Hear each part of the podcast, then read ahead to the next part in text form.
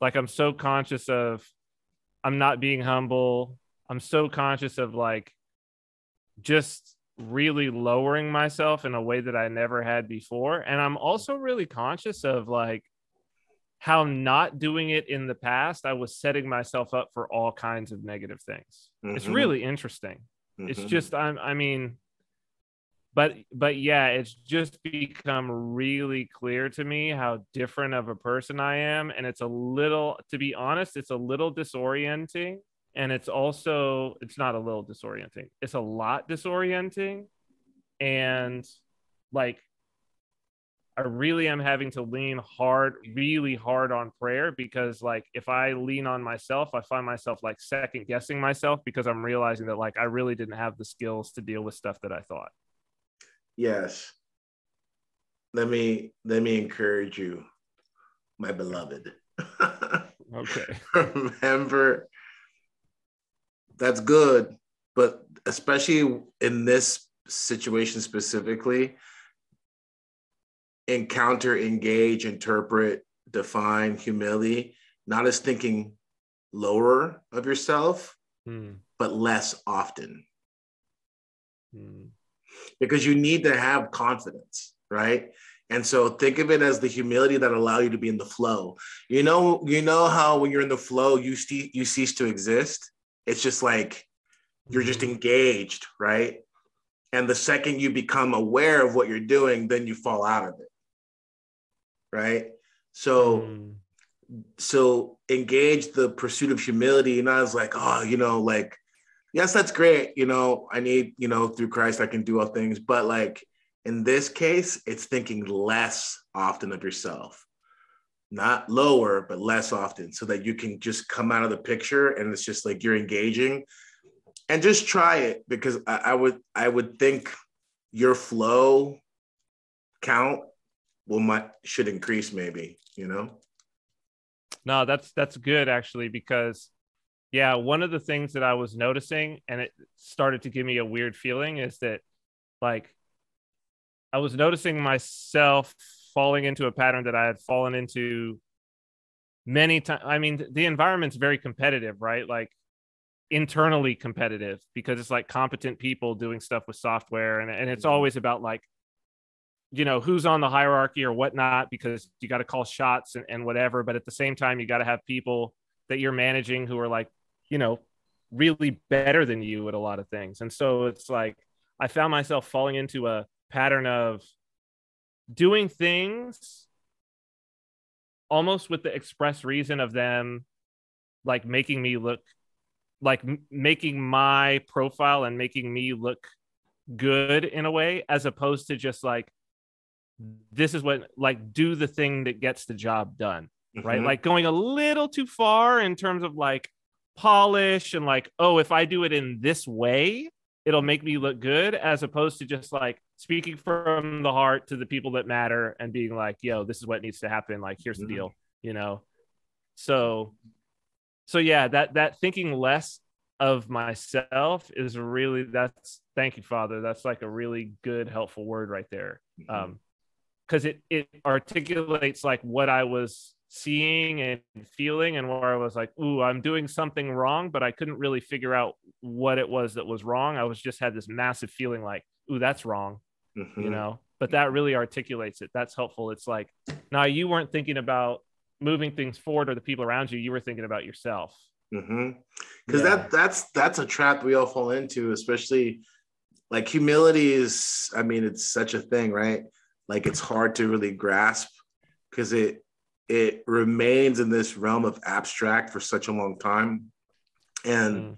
it's like an abstract concept but like that that reality of just you know humility isn't like i'm a worm i can't do anything blah blah blah. Because we read the fathers we even read the hymnography of the church and it's and it speaks in, in to some degree um deprecating tones.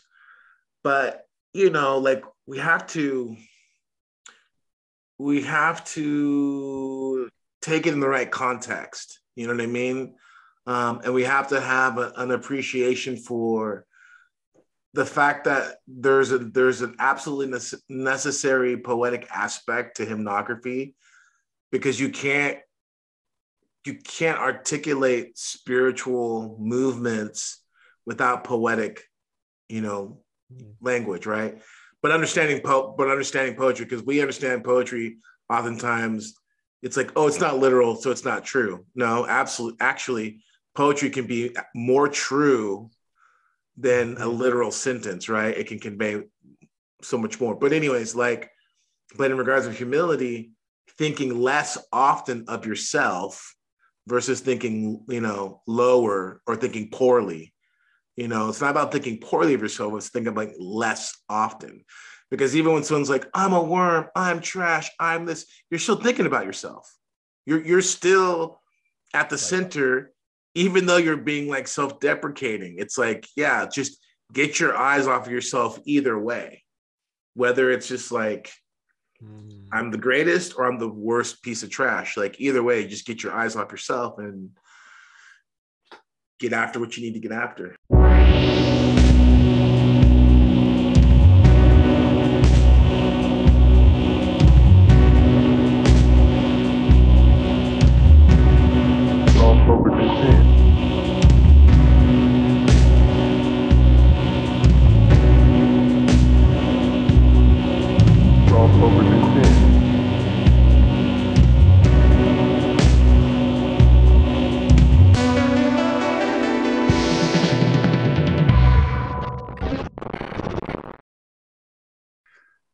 Hi, everyone, and welcome to Royal Path.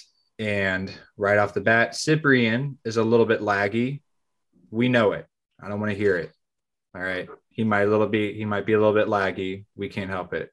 So that being said, what is your guys's like best like uh mm, who's your like your favorite drummer slash what is the like coolest song for drums that you think of? Doesn't have to be complicated. Just you're just like when you think of a good song with some just awesome drums in it. What do you guys think of?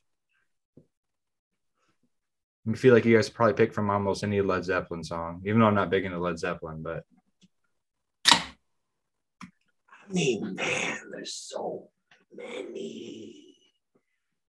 Doesn't have to be complicated or technical. It's just like, just like, because I mean, like, okay, like Magic Man by heart. Like that is a great drum song. Like just the dude, I don't know who plays the drums on that song. I haven't looked it up.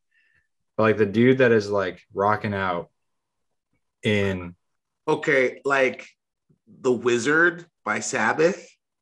like man, that's so good, right? That's so good. Uh yeah. Is that your answer? I don't know. I don't know if I could. I, I don't know if I could pick a a a, a song in particular um, for for drums, but uh, but but my favorite drummer is Phil Collins. oh, wow! So that's you know, great, man. Cyprian, we love you. Phil Collins. I'm just saying. Wow. Do you like his solo stuff, Cyprian? Yeah, I like everything. I like everything he's ever done. I love I love Genesis stuff. I love the solo Phil Collins stuff. Incredible. No, I love him. I mean, is he that great of a drummer? No, but he's my definitely my favorite drummer. If you I like his song with Philip like, Bailey, he's my favorite. No doubt. Yeah. Um, I would say it's uh, not my favorite drummer, not my favorite band but a song that is incredibly fun to play on drums. I can't remember what it's called. It's like track six or seven off of Two's la- uh, Tools Lateralus. Uh, just like pneumon and then pneumonia or something like that. The one that's heavy, the one that like track seven or something like that. It's like um, I'll add it to the. All these will go on the playlist, but it's just like a fun song to play on drums. And when you watch Danny Carey like play it live, it just looks so like it just looks so like it's just kind of all over the place. It's not terribly like difficult. And I'm I'm kind of a drummer. That's the reason why we pick drums. And Father and I talked a little bit about drums beforehand, but um the it's just super fun to play and it's yeah it's not terribly complicated and it works really well with the way the song goes so um that's my answer. So anyway. Well well guys I was like sugar? Oh man. I know I that's mean, so i know it's so played out. I don't care. It's so good. Just so we know there's an entire genre i avoided. I did not, I didn't even get into metal because like Meshuggah is next level. I mean, Thomas Haake or Hike, I don't know how you say his mm-hmm. name. Um, he's out the dude is like 60 years old and he is still tearing it up. Their latest album is absolutely incredible. He has not lost a step. Nick Spencer from Archspire is absolutely insane. There's a video of him playing a song called Lucid Collective. Absolute like this dude has to rest muscles in his bodies when he's playing. He has like switch his snares with his left, like he goes like like that with his hands because his arms get so tired. Like when he's blast beating, so he blast beats with his right, then his left, then his right, then his left, then his right, because it's like literally his back muscles are getting so tired from the way he's drumming. He has to like actively rest parts of his body while he has to like plan that out because he's so absolutely insanely fast. Um, yeah, I'm done there. I'll stop. But like there is a like metal, you throw a dart at a death metal band from Sweden, uh, especially Sweden, um, maybe even some like Finnish death metal and stuff. Those drummers are off the wall. They are absolutely incredible. I, I avoided all of that because I didn't want to have this conversation I'm having right now. so I'm going to move on. I'm just going to move on. So we had discussed about talking about it last week, but we're going to we're going to touch on it lightly. We're going to try and not keep it. We have to be controversial. We have to be, but we're going to talk about the filioque for as long as as long as we talk about it, um, because it's important. It's um, yeah, it's important. It's important, and I did a little bit of pre-pro for this, so uh, I felt like this was the time to do it. So anyway, so last week we had talked about um, uh, the Holy Spirit who proceeds from the Father. Now, for those not in the know, and Father, please just stop me at any time and jump in, please, if I'm starting to kind of lead astray a little bit. But the filioque is this idea uh, that or was this this wording that was added into the creed at a certain point was taken out then added back in um, and it basically was one of the main reasons why the west and the east split from each other where there was the schism in 1054 of course this is big broad strokes. There's a lot more that went into this but we don't have time for that so we're just going to go through the broad strokes. Um, and then the schism between the east and the west in 1054 and basically what it comes down to is this wording that um, the Orthodox say in our creed, who proceeds from the Father, who with the Father and the Son together is worshipped and glorified, who spake by the prophets. Now, the filioque, which is traditionally what the Western Church says, or the Catholics, you know, people who know things in the West, uh, who recite the creed in the West, they'll say who proceeds from the Father and the Son. Now, why this is not good from a layman from the limited amount of knowledge I know is because what that does is it gives like an order to the Trinity in which one is subservient to the other two. So far, so good, Father? Yep. Okay. So um that is um that was a big sticking point. And basically what that means is constantly within Orthodox hymnography, within like our verbiage, with it within like the way we say things, co-substantial and undivided they are equal and one in essence. Any kind of hinting, any kind of like that one is lesser than the other's got to go right away. Like, got to go. If you're corrected on that and you refuse to, you know, acknowledge that or to like step away from that thought, then it's a heresy, you know, anathema. So, um, I've never been to a Catholic mass, but my wife was Catholic and she says that they still say it like that, that, that proceeds from the Father and the Son so father i wanted to kind of touch that's that's the very very basics of it but father i kind of wanted to touch on like why that is so I guess could you expound a little bit on why that is so important as the way that it is? Obviously, maintaining that the Trinity are one in essence, indivisible and completely equal. You know. Yeah, I mean, I I don't want to get out of my depth in regards of getting into um,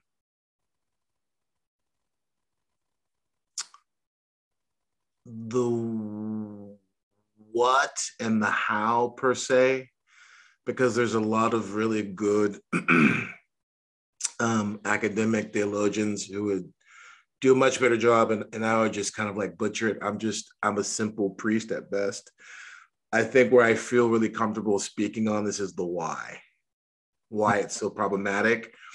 And maybe even a little bit of how it's problematic in regards of the way that it affects. I actually feel really good speaking about that, about the how too, um, because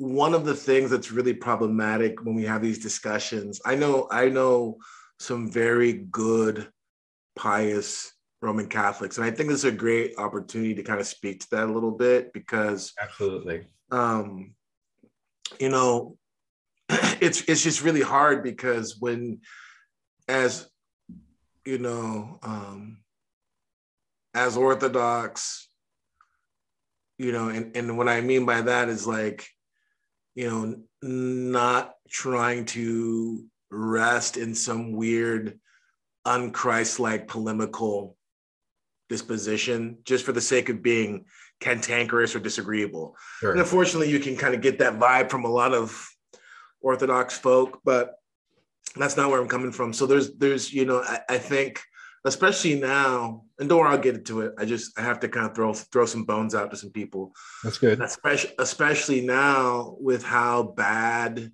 the state of the world is, not just the West, but how bad the state of the world is in regards of not simply morality, but also to the the nature of reality, right?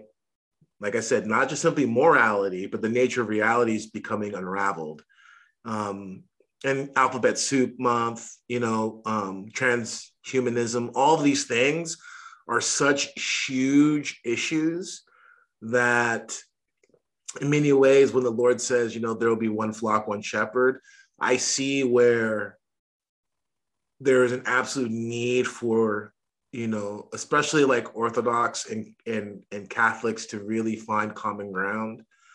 Um, but it has to be common ground based on truth and not based on um, sentimental unity because that doesn't serve anybody right and that and that's what i find to be the real problem is that when people talk about unity it's not based on truth it's based upon sentimentality right? So all that being said you know there's some really you know good well-meaning you know roman catholics. And I, and I mean to be frank it's one of those things where it's easy for us from the inside because you know we've seen the light. But you know if you're looking on the outside in on on on their on their end i mean it would make sense right? Because you could look at us and just think oh the orthodox are a mess especially if you're in the states right? It's like they're a mess like they're less than however percentage of the population. It just it looks you know it and this is now we're to start getting into it.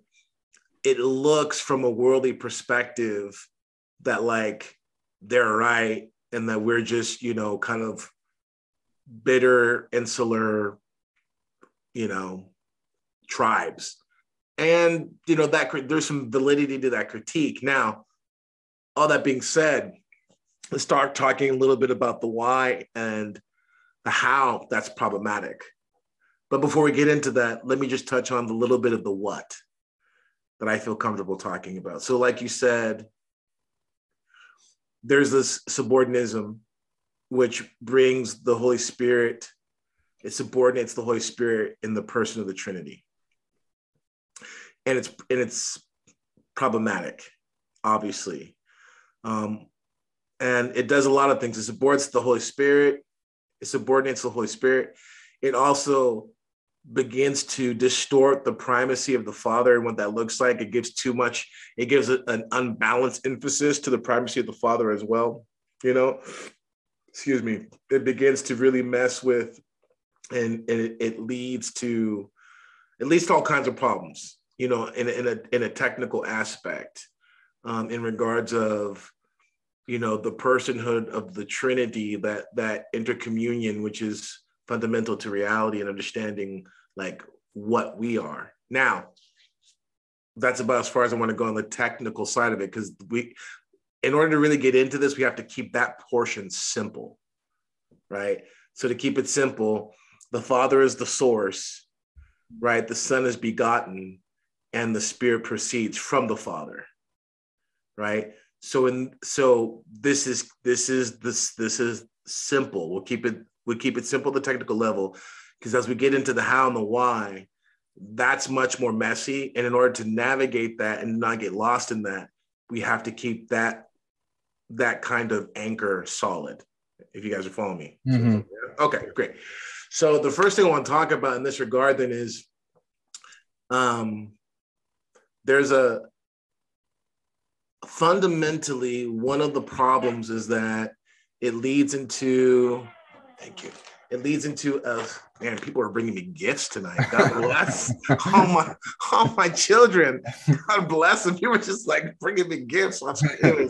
God bless all of you. So uh it it it brings us into this first real issue, and that is it begins to highlight the um, speculative nature of Roman Catholic theology, right? As opposed to our absolute emphasis on uh, the empirical nature of, of empirical or experiential nature of theology, true theology, and the fact that revelation is the key. Why do we even know about the Trinity? It's revelation. It was it's not deduced through some sort of like philosophical sophistry. So you begin to see right off the bat, there's a speculative aspect that begins to now color so much of, at least from our perspective, how we see the West has approached God and theology. And all those things begin to affect the, the anthropological, sociological facets of, of, of existence, right?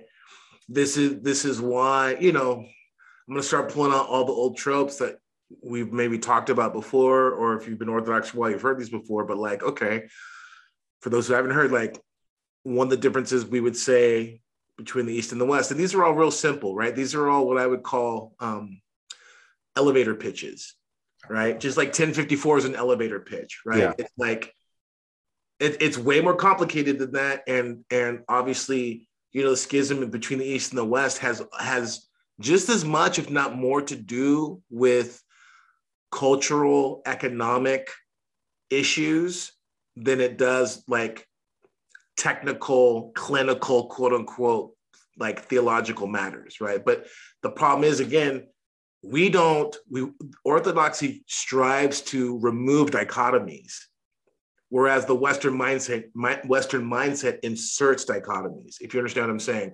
So no, this whole concept of classification okay classification right? It's like classification like we we exist like our dispositions like like taxonomy you know it's like it's like classification like boom like we want to get it down to you know okay, if you want to understand Andrew, you have okay, race, gender, class, like you know I mean? All of these dichotomies, classification, right? Like a zoo, zoology, you know, like okay. Oh. Okay. So, you see what I'm saying? Yes. So this, so this tendency towards classification is part of the problem, one of the biggest problems with Western spirituality. And you talk to any Roman Catholic who's converted and has converted for a period of time, they'll tell you this is one of the this is one of the harder things for them to kind of like buck a little bit because there's a fluidity in regards of orthodox spirituality an eastern quote unquote mindset that's very hard to get into unless you begin really kind of like understanding this tendency towards this kind of like classification or inserting dichotomies right? If if, okay. if you guys are following me at all, right? Yes. Yeah. Um, one of the reasons why I would submit to you things like alchemy, things like like demonology and and magic as we would understand it you don't have it in the east like you do in the west.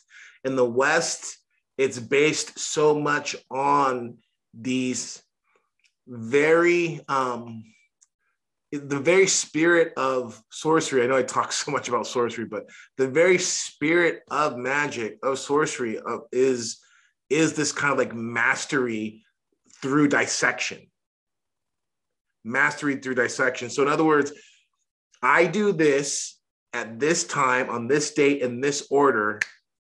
Boom, right? I have I have success. If if something's off, it's because I wasn't exactly correct. You know what I mean? Um, in my outcome, like system, systematization. Systematization. Like systematizing. Yep. Yeah. Systematization, classification, right?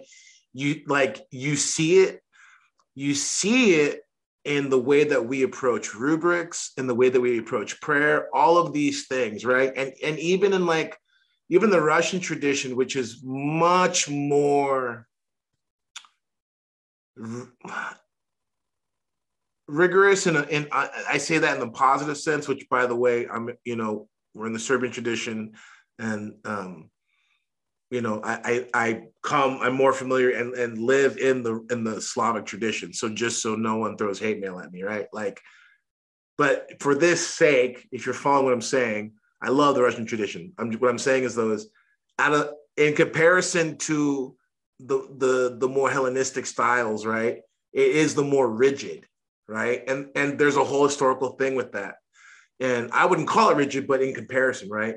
The point i'm trying to get at is the West is, in regards to rubrics, very much it's this kind of like magical sense of like timing, boom, boom, right? And it comes from this disposition of classification. You know what I mean? Um, again, dichotomies. This is a key thing we're going to keep coming back to dichotomies, right? A separation, inserting a dichotomy, or we would say false dichotomy, for the sake of being able to appropriate an understanding which equates into mastery. If, if that, if you're under, if you're following what I'm saying, right? So mm-hmm. getting into this thing with with the Trinity and the subordination that that comes with the filioque and seeing how the spirit of it or, or really like I don't think it's a matter of the filioque brought this in, but really, the, but rather the filioque is kind of like a uh, a fruit of it right?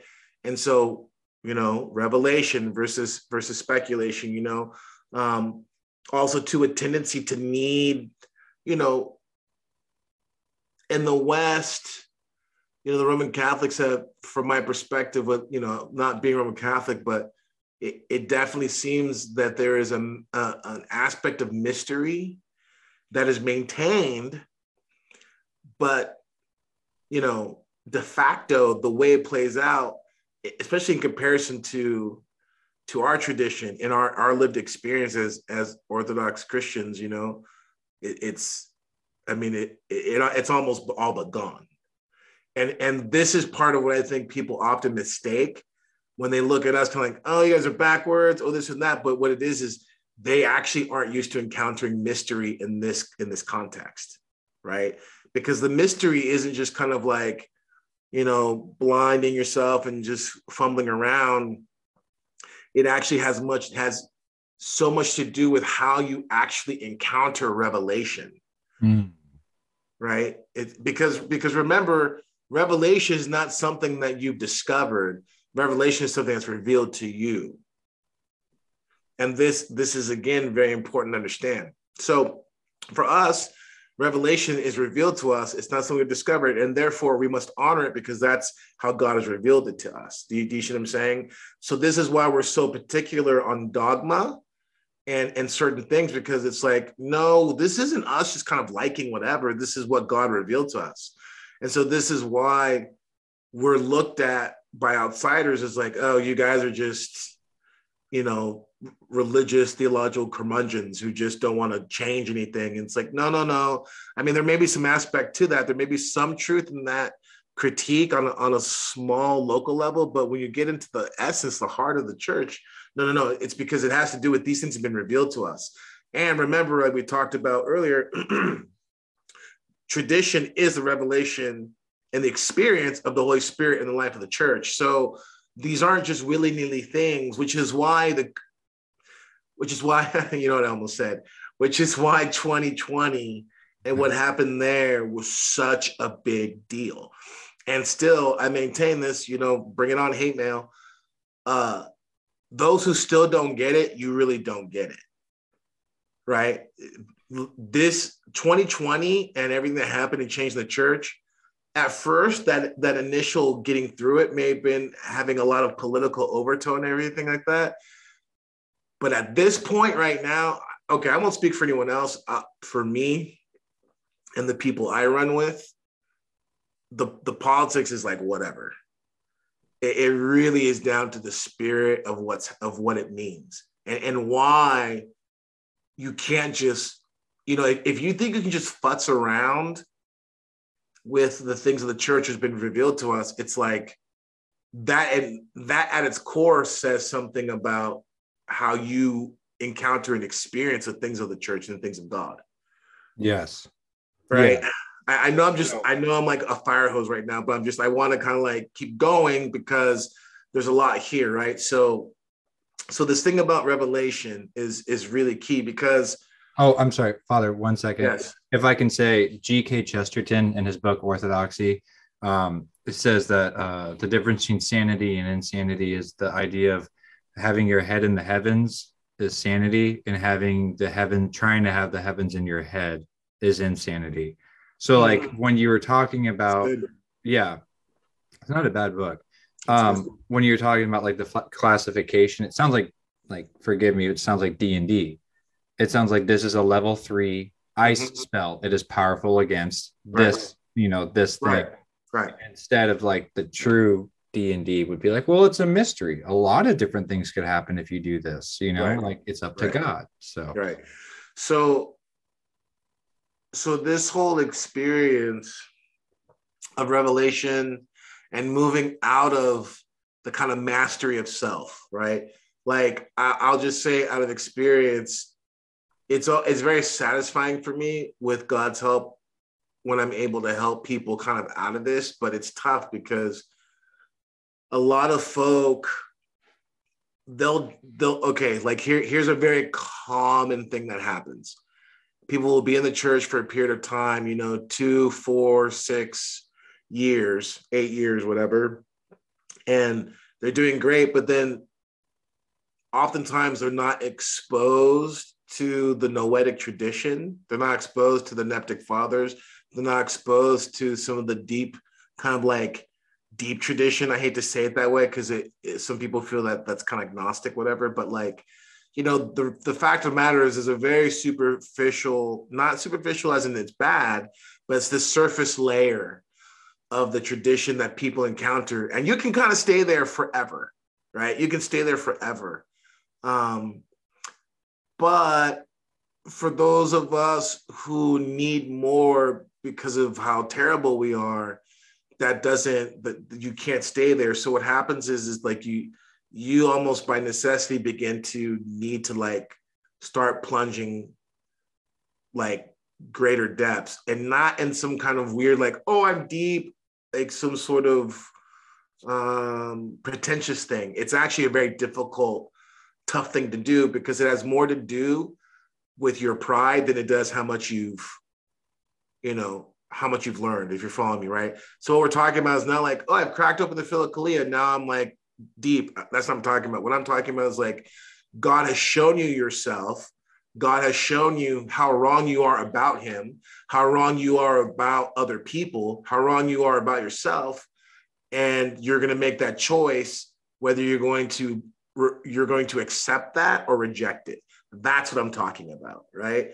And so these constructs that we have being born here, um, they're very difficult to let go. I mean, very, very difficult to let go. I can't emphasize it enough so when you begin to understand that this this way, this approach towards theology and God is the way that we approach interpersonal relationships too. I know who you are because you're from Missouri, you have a beard, you have messy hair, you're this, you're, you know what I mean? Like that, that tendency comes from all this, right? It, it comes from all this, right? And so you begin to see how these theological movements matter. Now, why they matter, we start moving into it's very difficult now to have a, a proper relationship to God. Well, how do you know it's proper? Well, the fathers tell us and they show us that the need to have, you know, and this is going to make some people's heads kind of spin, but there is a need to have a quote unquote personal relationship with God.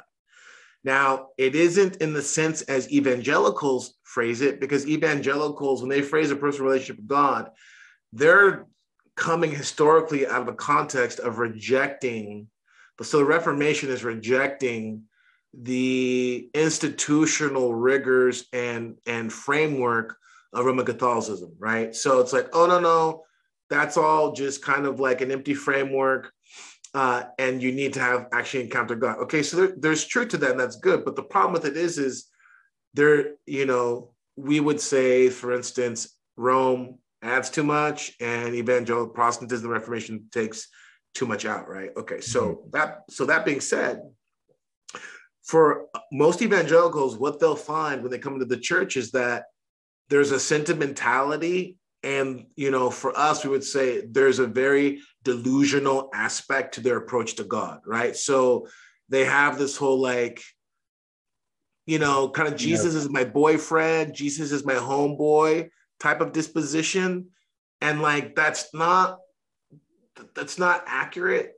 Um because it really supplants some very key things that are necessary to approach god namely humility yeah. right and, and and the fact that you know although you know the lord desires to call us friend and no longer slaves it says in the scriptures you have to understand what that context is right and so to kind of make very simple what i'm saying here and to just move on god accepts you as you are but he loves you you know he loves you enough to not leave you there right that that's that's how we would say and that's how we have experienced God, those of us who have been in the church and have really gone through this process and are still going through it, right? Still going through, but God loves us enough not to leave us there. Now, moving on from that, you start to begin to really understand now where people find themselves stuck in this very sentimental disposition, right?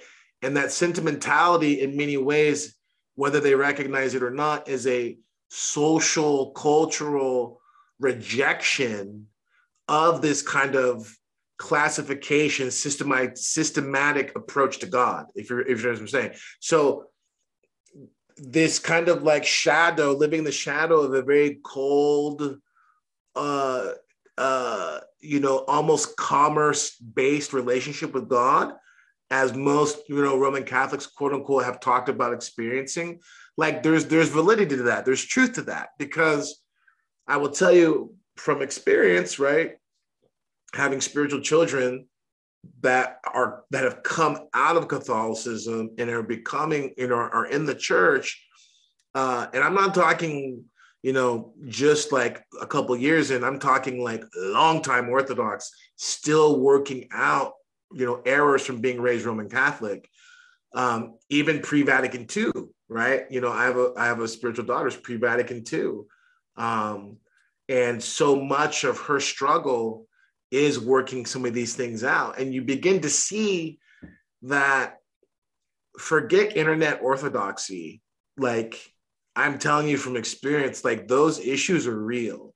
They aren't just simply kind of like these check marks of like, you know, Roman Catholics do this and Orthodox do that. It's it is a very different approach. It, it's I would say experience, not even approach experience. I would say it's kind of like the difference between um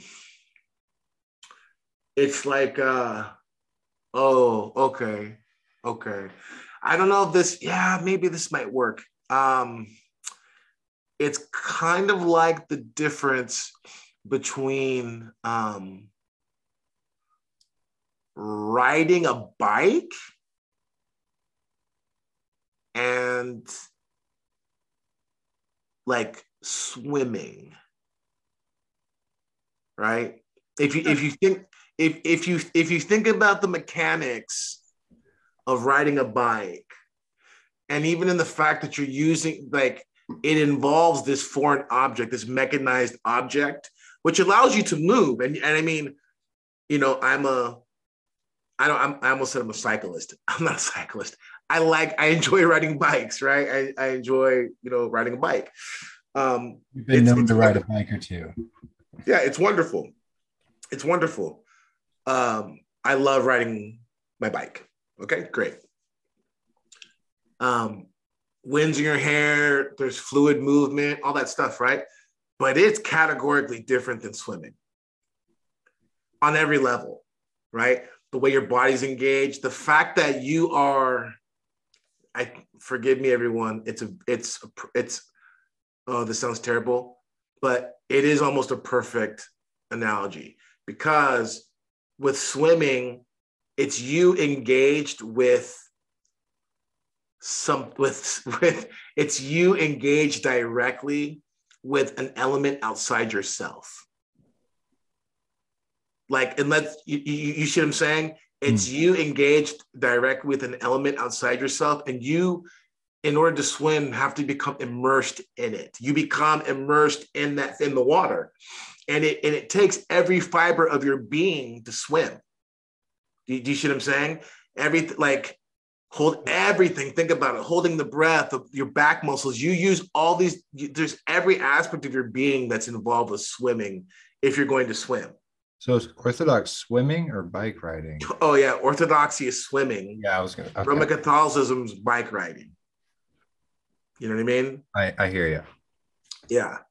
And and this is this is why like you can get you can get super technical with swimming. You know what i mean but that that technicality you know it's like technicality in this context of swimming leads you into like the area of being a specialist right? Like i'm a swimmer. I'm an olympic swimmer. I do this and that. I have these techniques that i employ for a specific purpose. And this is where we start getting into like well this is the place of because there is a place for academic theologians in orthodoxy i think we talked about this before right? But it's not what people think it is right? Um, monasticism um, you know, seminary, whether someone's, you know, you know, and, and the clergy, seminary trained or not, you know, the lady, like there's all these different kind of, I don't want to say specializations, but I'll say it for lack of a better term that you begin to experience with swimming, but everyone's swimming. Everyone's swimming and, and, you, and you have to be immersed all that stuff. Whereas with the bike riding, there's there's this whole other, there's a sep, I mean, you are engaged with um, with something that isn't living in that sense. You're engaged with the bike, you know what I mean? And the bike allows you to engage the elements in regards of, you know, the material, earth, you know, and the wind and all stuff. But that mechanized, that mechanized, uh, mm, there there is a dichotomy that's inserted there in order for you to experience movement on that level and all of the kind of like attributes of that movement, including wind in your hair, the feeling of like fluid movement, right? All of those things, right, are attributes of you engaging movement, but you have to use this mechanized thing, which in itself is to some degree paradoxically opposed to that because a mechan- mechanized something that's mechanized is is in is by definition rigid in comparison to you know a, a natural manifestation of a, a, manifestation of nature. There's a fluidity to nature that we encounter that even when you start talking it's like what is he talking about? Like even even if you're talking about like the earth there is a there is an aspect in which there has to be a measure of surrender if you're if you're following me right? The, the key thing is it re- there's a sense of mastery that has to be removed when you when you enter into this this world of of the, well, the bike is the bike is a tool of conquest. Mm-hmm. like the bike the bike is a, a a means by which you can conquer the elements but if you're swimming it's the opposite. You have to you have to surrender mm-hmm. first and foremost to the element that you're in before you can even start to move in it mm-hmm. like you have to just recognize like i can't beat it mm-hmm. so i have to engage it like for on its own le- you have to engage the water as the water you can't right. engage it as anything else but when you're bike riding you're just engaging the bike right bingo bingo so okay. so, so, i'm sorry father i'm just gonna i'm gonna go ahead and at certain points in that last uh, the last uh what you're talking about my head started to spin so i'm gonna back up just to make sure i'm with you yeah just, forgive okay. me forgive no me. you're good this is my job it's like I'm like the red shirt in Star Trek that says like letting the air out of a balloon. After the whole big sciency thing happens, they say we'll reverse the nanotrons and then like letting the air out of a balloon. Like that's me. I'm that guy. So we're gonna back up just a second. We're gonna say you have this, you have these two things. You have riding a bike. You have swimming. Okay, the mechanics can resemble each other in certain senses, um, but in certain key aspects they are completely different so the bike is you're engaging with a mechanical device built by man right so there has to be this like you push and the bike kind of follow, follows your movement and stuff like that and you have to kind of work at the bike to get going okay and we're talking about in this in the most complementary way possible this is kind of an analogy for catholicism while as orthodoxy you are swimming now, some of these mechanics, you may be using the same muscles, you may be using some of the same techniques, but they couldn't really, they, they're very, very different. One is you're using all your muscles, you're having to surrender, you're having to work with the thing that is surrounding you rather than focusing on this one little thing, which is hands on handlebars, keep pushing, don't hit the like the spiky death sticks from Missouri, the spiky death balls, so that you fall over. And then also when you're swimming make sure that you're not taking on more than you can. You see what i'm saying? Like these things they yeah they, yeah, yeah yeah. They made i mean sorry i'm done. Yeah. Yeah forgive me. I just it's it's a it's a it's a perfect analogy because it, it's i'm sure we can follow it down and it'll break down at some point but it keeps going right? Because even because you basically reiterated some of what cyprian said but then you kept going and there's a i'm like yeah there's aspects that if we just kept going with that it, it plays out more and more right? And so so i, I want to run with that a little bit more because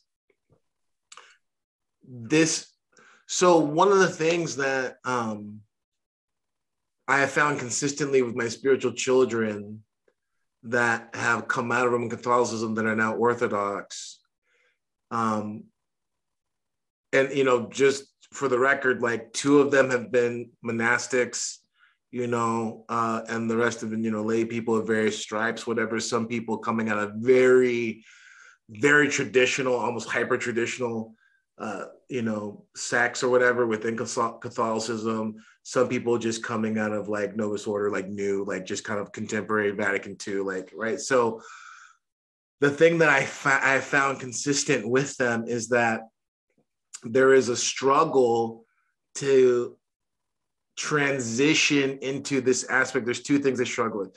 They struggle with the way that the tradition, orthodoxy, presents to you things like asceticism, things like obviously liturgical prayer, liturgical life, but that's not the thing in of itself, right? So it, it's a very difficult thing because it's not just a matter of getting it down, mastering it and honing it like exactly like if you're being rigid in orthodoxy you you, you begin to, to lose it right it's like he who seeks to you know find his life you know must lose it for my sake so the more you try to grab onto it the, the more it slips out of your hands so that's the first thing but the second thing and most importantly is consistently what i found is they have it they have struggled with this sense of god doesn't like me god is like you know God needs to be appeased. You know, God, um, God is very distant. You know what I mean? and this is something I found consistent. And again, I, like we're not talking about a monolith of people. We're talking about you know people from different, um, you know, sociological backgrounds, genders, even age groups. You know what I mean? And that I found that to be a consistent thing. So what that speaks to again is some of you know getting back into this uh, this this tendency towards like mastery systematization right conflating the organization with organism and and that's one of the things you know like uh i was privy to being at this colloquium in like 2003 what's 2000 William uh it was it's basically a um,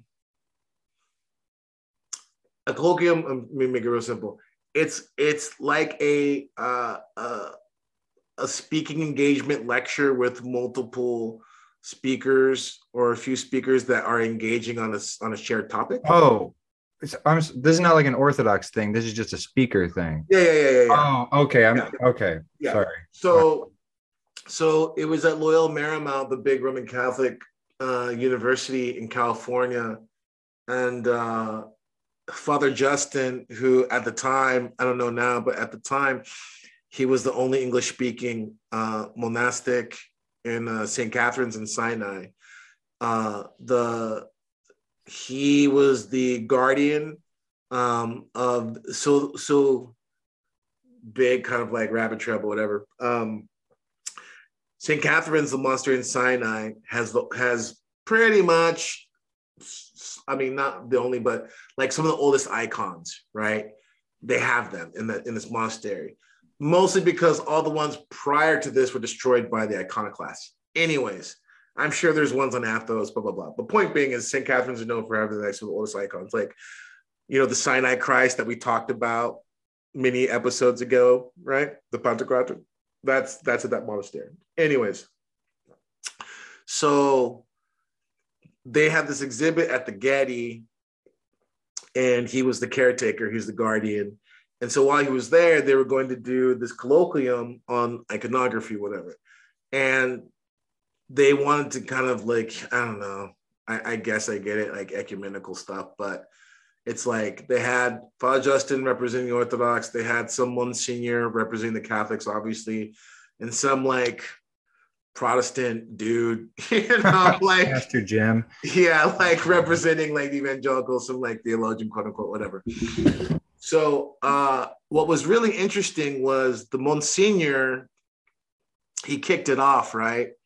And he made this interesting joke. He's like, he's talking about like, you know, I'm here representing the Catholics, Father Justin, blah, blah, blah. And he's like, well, you know, I guess in one way you can look at it too, because we ba- basically joke was since we've organized the colloquium, it's kind of a representation of the fact that the, Ro- the Roman church is known for our administration. You know what I mean? And then he made like a dig at the Orthodox for being unorganized, whatever. But like, that was kind of interesting because I mean, there, there's there's truth to that. I mean, this this gets into the whole thing with like Dostoevsky and the Grand Inquisitor. If anyone's ever read it, if you haven't read it, you know it's in the Brothers Karamazov. It's it's you can read this one section of the Brothers' case separate from everything else. It's called the Grand Inquisitor. I encourage everyone to read it because it will help you really get an insight into some of what I'm speaking about in regards of like not just how we view the distinctions between the East and the West, but but like what that looks like and kind of like almost the why. The Grand Inquisitor is essentially this this portion in the Brothers Karamazov where one of the brothers is is basically kind of like breaking down his perspective on things. Anyways, Christ comes back and there's this this cardinal during the Inquisition who who recognizes Christ even though no one else recognizes him, and he arrests him and he begins to interrogate him.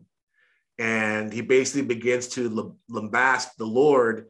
He's like stuff like, oh, you know, you left all these years ago and it was left to us to keep things in order, you know, all, all the stuff going on. And he's he goes through the temptations of Christ. And basically what Dostoevsky's saying is you know, um, this third temptation of, of the Lord being raised up on high and, and being shown all the uh, um, all the nations to rule, and you know the Lord rejecting that, he's like Rome basically like fell at that temptation, and this is how you begin to see not just why they are kind of the like the largest church in regards of administration, but like but like the why, you know. So, anyways, this is really key because this is a this is something that plays out to people on the ground. This plays out to everyday people, like the people that have been my spiritual children. They're everyday people, um, and their experiences, again, like I said, span pre-Vatican II to all the way up until you know whatever, and they have a shared reality, and that reality comes from this. Anyways, yes. So, Father, how how does one reconcile something like uh, God is um, because I've never been Catholic, but I do struggle with this idea that God is mad at me, that He's upset with me, or you know, or whatever. That like I've I've um, He's someone I need to appease. You know, like how do I reconcile that with these saints who spend, you know, 20, 30, 35 years in asceticism uh, kind of just you know going hard, hard, hard, and then suddenly like an angel comes in and says, "God has forgiven your sins." You know what I mean? Like, yeah, it, I mean, easy, easy, easy, because okay. they're not they're not doing that because because they feel like God's mad at them. They feel it because they've realized their sin, right? So, so the like, let's look at it this way, right? In some regards, you it if you spend enough time around quote unquote cradle orthodox, like you can almost get scandalized because it's like almost the flip side. It's almost like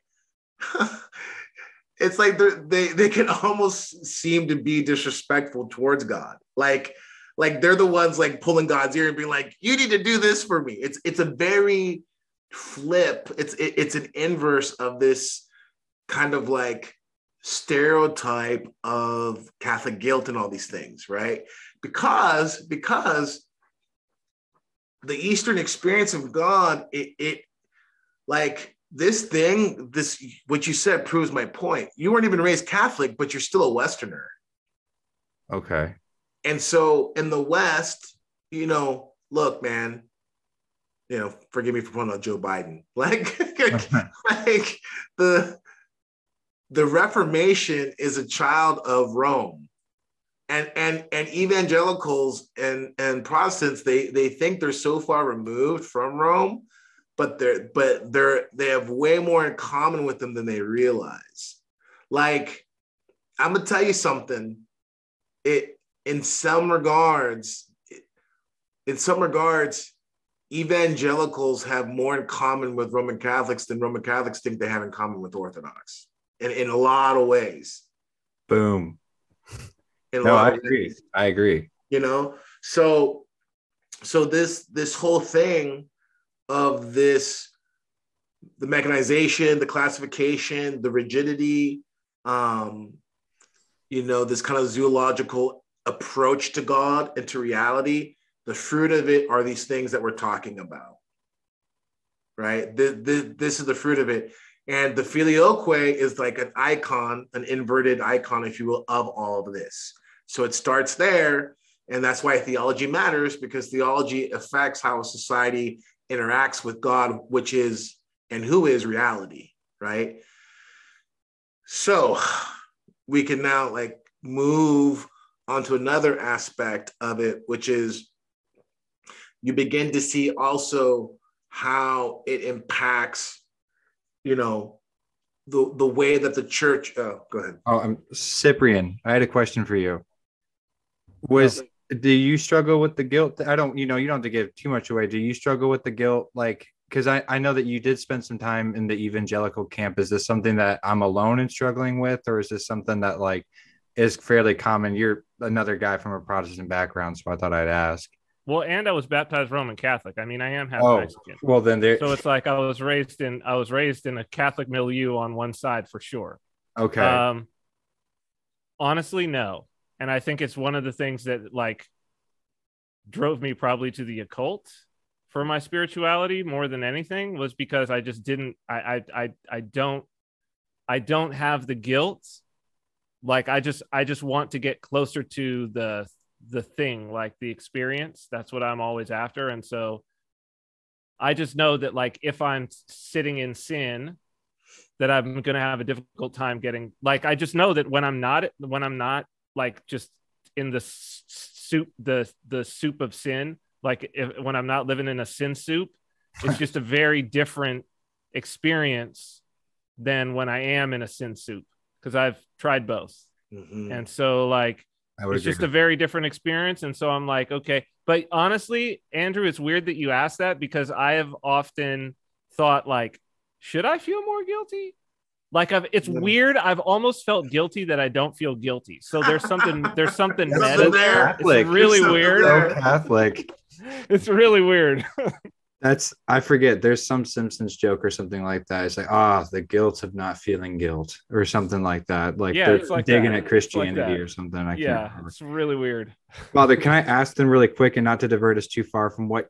Keep it, keep your thought close in your head. But I have a, a question. If Father, if we're if we're struggling with guilt, is there a broad strokes approach to the way we could kind of be seeing that? Because, you know, I then there's a part I think of a lot from a show called 30 Rock, where uh, Jack Donaghy, played by Alec Baldwin, is trying to talk someone out of becoming Irish Catholic. And he's talking about the guilt you feel all the time. You can be sitting in a park eating tacos and you're just feeling guilty. And like, I don't relate with that anymore. But there were times, definitely since becoming Orthodox, that I have felt just nonstop guilt. Is that like a good thing? Is that something I should explore?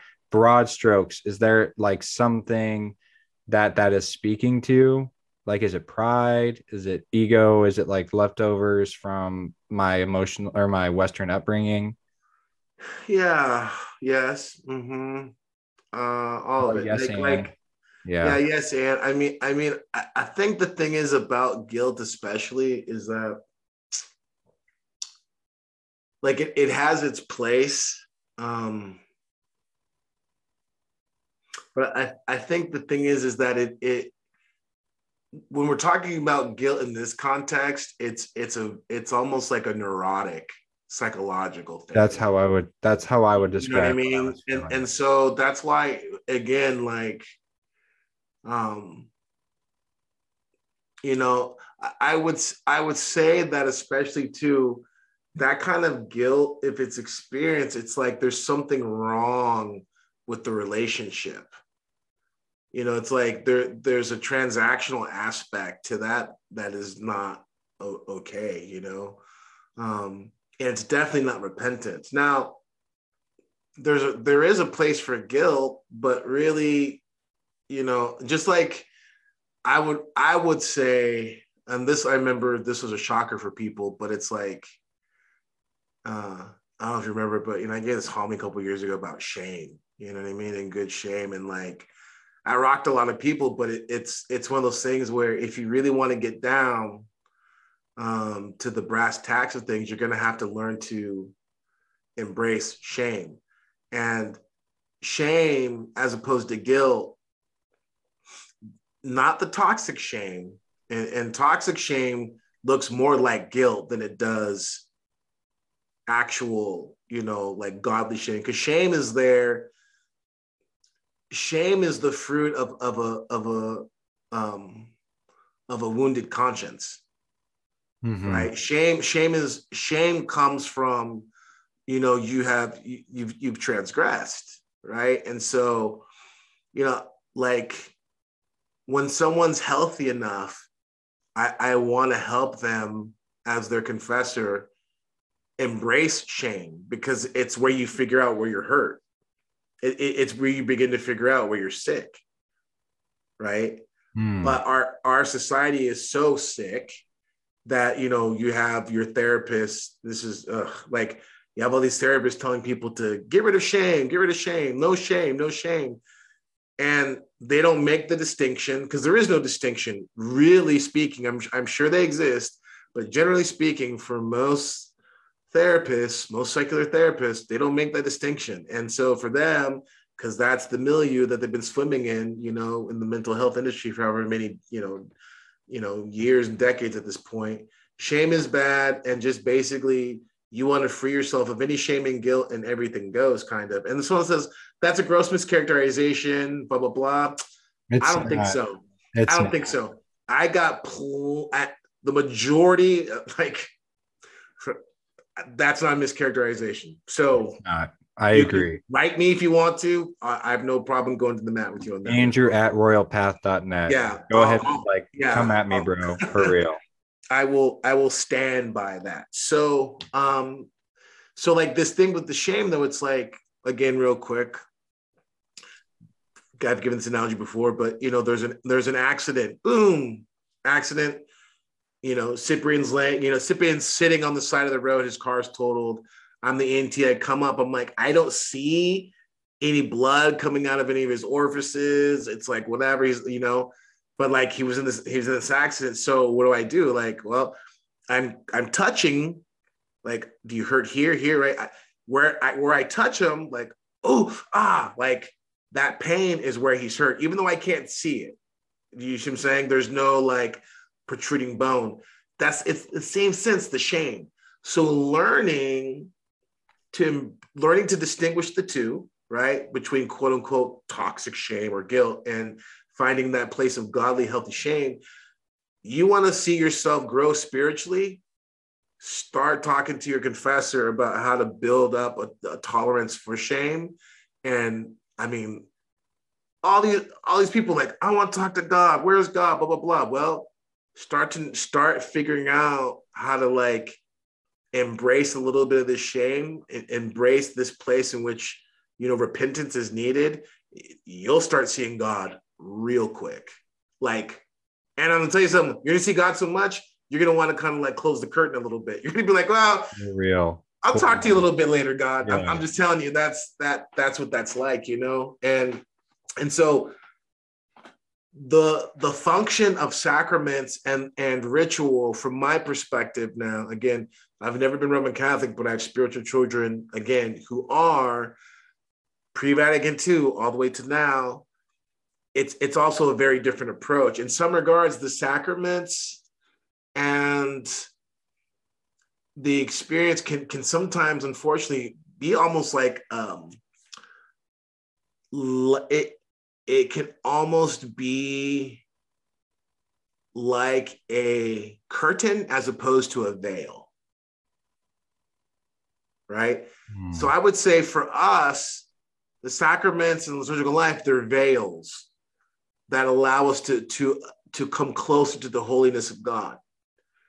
Whereas from my experience, the sacramental life for maybe maybe I just get like the really bad disaffected ones. I don't know, but for them, and I I don't think so. I'm just being facetious. Like sure. it, it really functions almost like a curtain because it's almost like if I'm engaging in the sacraments a certain way, and blah blah blah blah. That's where that kind of mechanized, systematized, almost magical approach to it.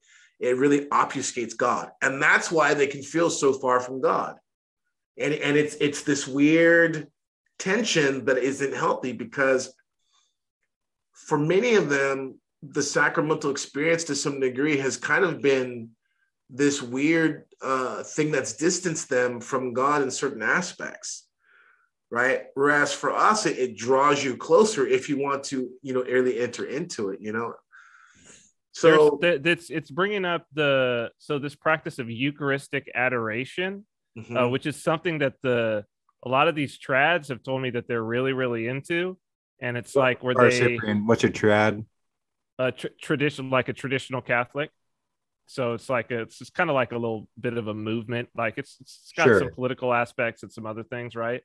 But so I, I know some I know some folks and they're you know I mean they're they're they're good folks. Um but yeah this and I don't I'm not I'm not gonna like I'm not gonna like create a scandal here because I don't understand it well enough. But what I do understand about it is that the is that they they kind of like set the wafer up in a chapel and then they like do a like a meditation or something like a special kind of meditation like in a chapel focused on the wafer itself mm-hmm. like the blessed wafer and I just found it to be so so different from the orthodox experience of like even when when you guys were coming here and it was like well you better learn how to make prosphora, like you better learn how to make the bread mm-hmm. you know um that it's like this communal thing that is that like the people are doing it as opposed to mm-hmm. like it's made by the institution. Like you have to get the wafers that come from oh, the institution and then we're actually gonna like worship the wafer that comes from the institution you know what i mean? Yeah, as opposed so like... to like no this was baked by the people. So that's I, very that's a very interesting way of putting that. I like that cyprian. That's very interesting. Yeah like yes and and just to be charitable i i don't i don't i'm not familiar with the the practice on a personal level um but i understand the kind of like theology behind it. But again to kind of cyprian's point um it puts the emphasis in a in a in, in i don't want to say wrong like i feel like i'm having to get all you know really like but it, it puts the emphasis in in in the wrong place for us. It, it really does. You know what I mean? Like, for instance, okay, getting back to some etiquette. I would like to see more people doing this, whatever, blah blah blah, because this is an this is an example where there's some overlap in regards of that kind of Eucharistic adoration, adoration, right? So like you'll notice in in a in in a parish, depending on the piety of the parish. But typically speaking, people are crossing back and forth. They'll make the sign of the cross, right? Because the altar's in the center of the temple. If you're going left to right, right to left, or whatever, you know, you make the sign of the cross. Um, and the reason for that is because in the tabernacle, the Eucharist is there. Mm. The reserved sacraments are there. So there's this overlap in the, in that sense of like that's how we would see like yeah we we get it that regards that that eucharistic adoration you know what i mean but i think the thing is is like there's an aspect there which i don't understand and you know we should probably get someone to come in and comment on that but um i would say that like for instance, something that the Catholics, Roman Catholics do, which I think is great, you know, like the whole daily mass thing. Like that's great. You know what I mean? That's great. Now, mass for them can take 20 minutes, you know what I mean? And like for us, that's like that's proskomidi. That's not even like the liturgy, you know. So so there's a lot of things that are there that that on a kind of practical level are, are difficult and it begins to you begin to see in these kind of like differences of, of practices how you, if you're watching it you can almost kind of see what where the thread is found. Because for us again um again you know i i mea whatever but in my ignorance looking at it the the the practice of Eucharistic adoration kind of like lends itself more to some of these things that we're talking about. Like, it's not meant to be like like the Eucharist is meant to be inside you. like, like you know what I mean? Like you you're you're you're meant to to engage. Yeah, I I want to be careful because there's I could start going down a line of logic. I I don't want to be disrespectful, but it it's it's just it puts the emphasis in the wrong space. And from our perspective from my perspective from my perspective it makes a lot of sense. That practice makes a lot of sense in light of everything i've been i've been speaking on. You know what i mean? And the inverse is true. For us it it does not make sense. That that type of you know, devotion and practice would not make sense for us. It would be a very forced and foreign. It would be like not. It, it would be a foreign. Not within thing. the ethos of the church. Like no. that just doesn't feel like something we. No, no, no. So, so yeah. I mean, I mean. Anyways, um, that's a thing. But getting getting back to, I guess, kind of putting a um, a period on the Filioque aspect of it. Um, I would I would just say that um, we need to be really careful because there are lots of good intentions, but um, the divide there is is isn't as simple as people want to make it seem. That was some of the videos I found were some Catholics doing the pre-pro. Some of the Catholics are like, yeah, but you have to understand the context and why they said this, and it's not as big a deal as some Orthodox want it to be. And I was like, uh, I don't know about that, but yeah, yeah, yeah. So, anyways, sorry, I just felt like that was um no that's it's a good thing. it was excellent. It was excellent it's a, it's a, good thing. We put the quarter in the machine father. All you were was the song. So yeah. I, mean, I mean we knew what we were getting into. Yeah. um and it's interesting without getting too into it i saw a service performed by father this last uh, saturday i had not seen before which was somebody coming in from the ethiopian church to our orthodox church and they having to renounce the Ethiopian stance on the Fourth Ecumenical Council. Um, and that was interesting to me because, um, again, you know, and I was one of them. So I don't, I don't want to act like, you know, um, that I'm better than anyone. But at the same time, it I was one of those guys that was like, oh, you know, this probably comes down to translational error. Like this probably was just miscommunication. We really do believe the same thing. And oh, you know, all the the hundreds of years we've lost with this brother or sister church, you know, just due to this miscommunication. And that's not true. Like that's simply just not true. Um, the you know, um, yeah, what fathers said is true. Um, but at the same time, uh, I think one of the temptations that people like me would take is, is that viewing this simply from a historical perspective, devoid of the influence of, you know, di- the divine, you know, um, the filioque, um, and I never say that word right, and I never will, and that's okay. But um, when, uh, you know, to to act like that what happened what happened because simply because of political and socioeconomic reasons and you know reunification is in order and stuff like that.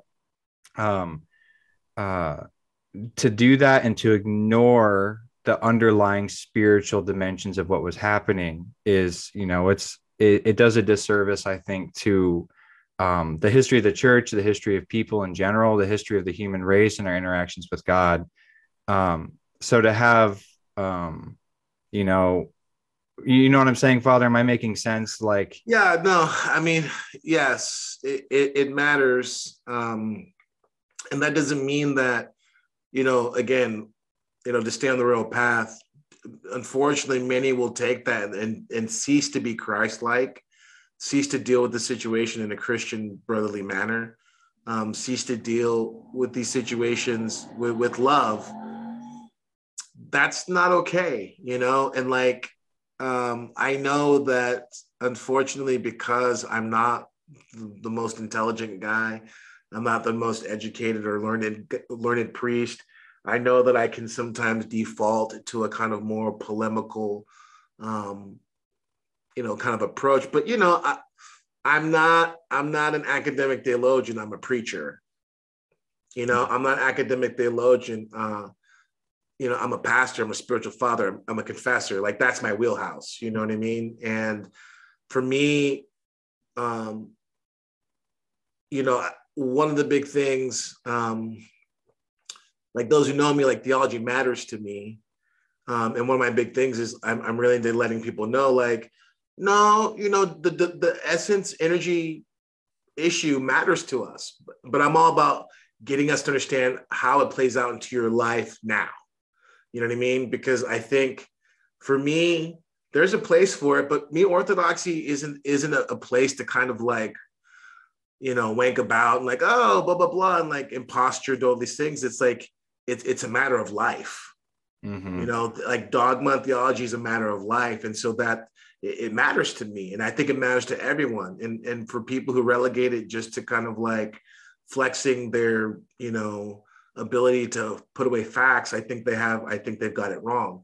Um, just like I think people often get it wrong where they take these these uncharitable, unchristlike positions with other Catholics, right? Because we're Catholic, right? We're we're Catholic, small c, and you know we do have Catholic faith in common with Roman Catholics and Oriental, but at the same time, the other side of it, right? So that that's talking to the right side, but to the left side, where it's just like it, it doesn't matter, blah blah blah. No, it matters. Yeah. It matters, and and it and it matters on the level I'm talking about. Like the we're not we're not going to do it now, but the whole way I just well, someone might think I'm full of it, which is fine. You're probably right, whatever. But the way I just spent this time kind of laying out pastorally, like boots on the ground, um, how that affects that theology affects the the the the spiritual life of the everyday, you know, Catholic layman, whatever. I could go I can do the same for the Oriental and from experience a little bit more, you know, having a small amount of time with in the Coptic church before um, before my wife and I, you know, um, were received in the Eastern Church. We weren't received in the Coptic Church or Oriental Church. We had a period of time there and having a lot of friends and everything, and still do.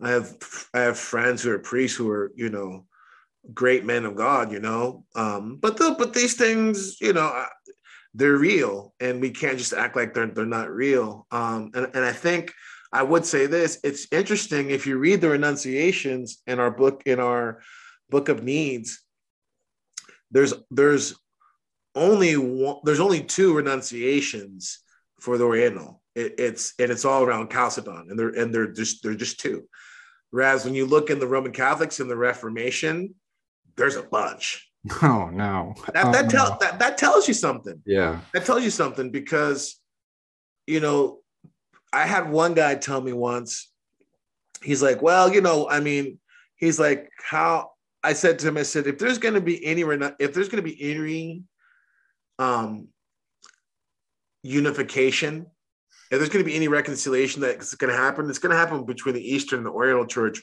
way before the West and and the East. He's like, no, how could that be? Because you know, Chalcedon, all stuff. I said, no, you don't get it, man. Because when you when you when you look at the life, how how the the faith is lived out, the there is truth to the fact that the Oriental and the Eastern Church we share in many ways a similar ethos, right? That that dogmatic issue of Chalcedon and the two natures of Christ, it's real. It's it's a real thing, and it's disingenuous to say that it's not. Okay, great. Um, but our ethos is is really similar. Whereas the ethos with with Rome, I'm sorry, it's it's way more different than people realize, and those renunciations prove it. You know what I mean? It's like we're only we're only a few centuries removed from Rome and from you know the Reformation by proxy, we're a millennia, you know, almost from from the from the Oriental Church, but our ethos are still way more similar. That tells you something, you know. Yeah, I used to work with a bunch of Ethiopian folk, and there was there was more in common than not. Like, yeah, and I mean, everyone put away your anathema, you know, like stamps or whatever. Yeah, yeah, yeah, yeah. Don't, yeah. don't be don't be jerks yeah. about it. Don't yeah. be jerks about it. But, um, but uh yeah that that i i struggle because you know um with me having to like renounce some of my ecumenism i i probably erred too little a little bit too much still on the other side of oh what does this catholic priest want like disregard you know everything this guy's got to say and like that's not that's not prudent and it's not christ-like of me to do that because you know there there are things you know there are things so that's when I'm doing better spiritually. I can remember that. So. Yeah. I mean, I, yeah, I, I mean, maybe this is like a one for, I don't know, I'm sure we'll get some dialogue on it, but um, yeah, I think that like there, there are things that are going on now that make it a lot easier for a lot of Roman Catholics to see the necessity of of no longer just looking at it like oh it's kind of all the same thing and being like maybe there's something to this orthodoxy thing more than just the aesthetics of of of you know quote unquote byzantine sure church because I've, I've seen it in my own circles father like in my own circles around me Mm-hmm. I've been seeing, and it's been over the last year where it was like, okay, I'm gonna uh, like Catholic friends like and contacts being like, okay, yeah, I'm I'm going to church more. I'm going, and then then they were just like, yeah, I just got done with like my first Orthodox liturgy. You know what I mean? And it's mm. just like, uh huh, yep, yep, wasn't wasn't fitting the bill, wasn't fitting the bill. Like they were like, yep, I'm gonna really, really go all in on on church, and then they were like, sorry, it's not fitting the. And these are like these are like very Catholic people. Yeah. And I know it's got to be really difficult for them this process, yeah. you know. Yeah. But yeah, I mean, I, I can say this because you know, I'm sure she won't mind, but um, you know, the the senior nun here, you know, she's she's often said, you know, she became Orthodox to be a better Catholic. Hmm. Hmm. You know, I mean, I got a lot of love for that lady. Yeah, she's great. Yeah. Um, and yeah, I I I guess I can finish this with this, but I mean, it's difficult and it's difficult. I'm very lucky in the sense I was raised non-denominational in some sense because I carried almost no baggage with me into you know orthodoxy. The the non-denominational tried very hard not to define anything too terribly much. It was and that's its own error because mm-hmm. suddenly, oh, you know, it's all good, you know, like you're forgiven. It's not a big deal so when someone i didn't have like calvinistic theology or i didn't have like you know uh, that's about the only one i know but you know some of these other ones like predestination or stuff like i didn't have any of that stuff to renounce but um or rather to change my mind about but uh i have i there's a a father i really like a priest a priest monk i really like and i won't name him now because i'm not sure that he would want to stick by this quote. I think he would but whatever i don't want to get him in trouble. But he said that he will take an atheist or a communist over a Catholic most of the time, just because there's a there's a open ground. And there's you know um, there's like this ability to go in and start planting your own like you know the seeds of orthodoxy without having to like k- take away some of the foliage mm-hmm. and i i didn't probably didn't get the proper context he said for the spiritual child he would rather do that it's easier to have a commune. Yeah, rather. Yeah, yeah, yeah. That, that's an important distinction. An you gotta say that because so that's that's scandalous without the proper context. Yeah, sure. The context is, you know, it, trying to help along like a spiritual child or something versus like, you know, like like we were saying earlier, there's commonality I think we need to increasingly find, right? Sure. Um, but in regards of like again, like for me, I would echo that sentiment if we're talking about um, working with someone because I have spiritual children who come out of nothing much easier. There's no baggage for them to work through in, in that in that same sense. Yeah, you know what I mean. And so, forgive me, easier. Easier is the word I would say. He not rather, rather meaning it's probably easier for him, easier for the spiritual child. Blah blah blah. Yeah. So yeah. Um, okay. So new thing. I'm gonna go and I'm gonna talk about a saint for a second. And I hope there's a saint. I don't know how common the saint is or how well known the saint is, but I was thinking about a saint tonight, and there's lots of them. I think probably more of the well-known saints that I would want to talk about. But after doing this some of the things I get ready for this podcast for. This one popped to my brain. So I read The Cult of the Saints by St. John Chrysostom. Um, and uh, one of the ones that he talked about um, that always stuck with me. And Father, I'm going to have you vamp on this for a second. Do you know St. Barlaam? Like, so which St. Barlaam? Which yeah. one? Uh oh, Saint Barlaam, rather, with the incense in the hand. Oh, he's one of my favorites. Yeah. Every year I gotta do I gotta serve liturgy for him. Okay. So mm-hmm. um the the story is that um they were trying some of the pagans were getting to try to and what year was this? Um mm, oh geez, I'm very sorry guys. This is excellent radio. Uh I'm not seeing. I'm seeing the date that the sermon was delivered. Not when Father, do you know what year he was around about? No, he's early though. He's yeah. early shape. Probably 200, 300, something like that. Mm-hmm. Okay. He's really early.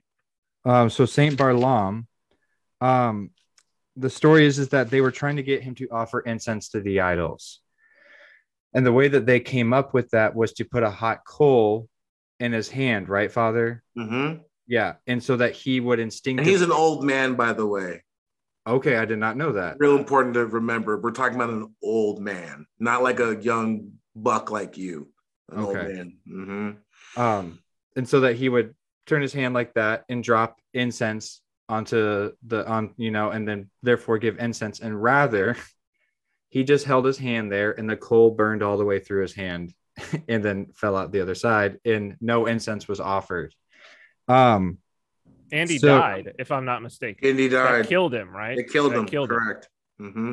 So one of the things that struck me when my early 2020 repentance was the fact that um, St. John Chrysostom, and I think I had talked about this on the podcast before, but just in case, I am not necessarily a young buck that Father made me out to be. I am an old man, and I repeat myself sometimes. But he talked about that um, Sure, the flames hurt. Sure, the flames are destructive to your body, but they're nowhere near as dangerous as the flames of desire, right? Like the mm-hmm. lustful, like fleshly desire and stuff like that. And one of the thoughts that hit me when I was reading this the first time was, oh, he's not being like, he's not like being like, like metaphorical. Like he's not saying like, oh, one day, you know, one day these flames of desire are really going to be hurting your like, no, right now, those are literally hurting you more than these actual physical flames are hurting you. Like your lustful desires, like the the the lustful fire that gets burned in your soul, that is actually much, much, much more destructive than you know the flames that martyrs are cast into or whoever's cast into or whatever. Those flames are secondary to these like inward flames that are you know that are that rise up in you. So when i thought of a saint to talk about this is the guy you know? It, it was interesting to me that um he popped into my head. And then i remember like one of my first like real like oh he's being literal. He's not he's not talking like poetically or metaphorically. Like he's being literal. Like he's saying like no this is more destructive. To me that was like a thought that hit me like a train when i first had it. And um yeah so that's that's uh that's a fantastic book by the way. Absolutely fantastic book. So father you got anything uh you got anything to say about that? No i mean on so many levels Barlaam's an incredible uh saint um and it goes to show the discernment you know the discernment that's given by god to the to the people um, to really. It, I'll just say this because I feel like I've just talked way too much tonight, but um, like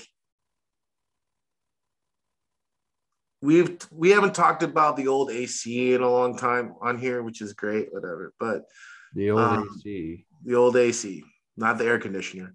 Um, you know, it's just important to remember that there's it's the royal path there's always a balance right like so on the one hand our lord calls us to watch the fathers call us to watch um and to and to look for the signs you know like we don't look for the signs to predict who the ac is but we look for the signs to see the the the encroachment and the deception of the ac but on the other hand and this is why i'm bringing up Barlaam, and this is the point i want to get no, no one is going to be deceived in that sense. You know what I mean? Like if if you want Christ ruling and reigning your heart, we don't have in essence, in essence, we don't have to be looking under under rock like, is this the Antichrist? Is this the Antichrist? Because it's if if we want Christ, He's going to give us that discernment, just like He did to Barlaam. You know what I mean? Like even in the face of pain and death, he wasn't tricked. I think that's do you understand what I'm saying? I think yeah. I think that's really key because with the guilt that we talked about, there's also this fear of like, you know, God is dangling you like a spider over like the abyss, and that's not the case, you know. Um, if you love him, if you've given yourself to him, then trust him. He will give you the discernment you need in that day, just like he did Balaam. You know, he'll give you the type of discernment that will circumvent and bring you beyond pain of death. No, that's that's good. And what a whack sermon, right? The dangling spider spider above the fire. I hadn't thought about that in a long time. Like that's kind of a yeah. Yeah, I don't mean to offend, but that's kind of a crazy sermon. Yeah. So, but anyways. Yeah. Who was the saint father that when they were roasting him, he said, I need to be flipped over so I can be done on the other side? Well, St. Lawrence said that. And I think there was also another one who said it, but St. Lawrence said it. But I think there was another one who said it too. Yeah. Yeah. That's pretty wow. dope. Yeah. Yeah. That's pretty dope. Um, okay. Um, yeah, I think that's it. Um, again, we come, I think in the world of some of the stuff, at least I saw when I was researching this topic, we aired more towards the side of just trying to be understanding and compassionate about the subject. If we said anything terribly overtly offensive, like I'm speaking for myself, if I said anything like a caveman that hurt someone's feelings, I didn't mean to. You know, I didn't mean to do that. Um, uh, I I've known uh, some Catholic people, and we agree on a lot. You know, there's a lot there that there's a lot of common ground. And uh, you okay, Protestant, stop you right there. I'm gonna stop you right there. I want this. Is, This is how I want to close it out. Hold on, I want to talk crap on Protestants for just one. I'm just kidding. this I want to close it out because I just gave. I, I talked to the kids about this a lot, and I just I did this whole thing on this last Friday with the kids. So I'm just gonna put this way, right? Like I'll spare everyone all the minutia of like going through all, the scriptures, blah, blah, blah. But I, I, would just say this, like for any, any, any non-Orthodox brothers and sisters out there, whether you're Catholic, Oriental, Protestant, whatever, like, and if you're Orthodox and if you're sitting there being like, yeah, stick it to them, let's just be really clear about something. Um, to him who is given, you know, much, much is expected and when people say like, are non-Orthodox going to heaven? I would answer it this way: There's going to be a lot of Orthodox who aren't who aren't quote unquote going to heaven. Like we don't even think of it like going to heaven, but like what what is better? Is it better for someone in their ignorance to do much with little, or for someone with everything to do nothing? Yeah. So so let me mea culpa, let me hand that to my to brothers and sisters who are not orthodox. I would just say that, you know, and I would say to all my spiritual children who are listening, to anyone who's orthodox, you know, may God help us in that. And that's why we say, Lord, have mercy. May we never be triumphalistic in, in the wrong sense. You know, like it's all none of I see over and over again. You didn't study your way to the church. If you think you did, you're a fool.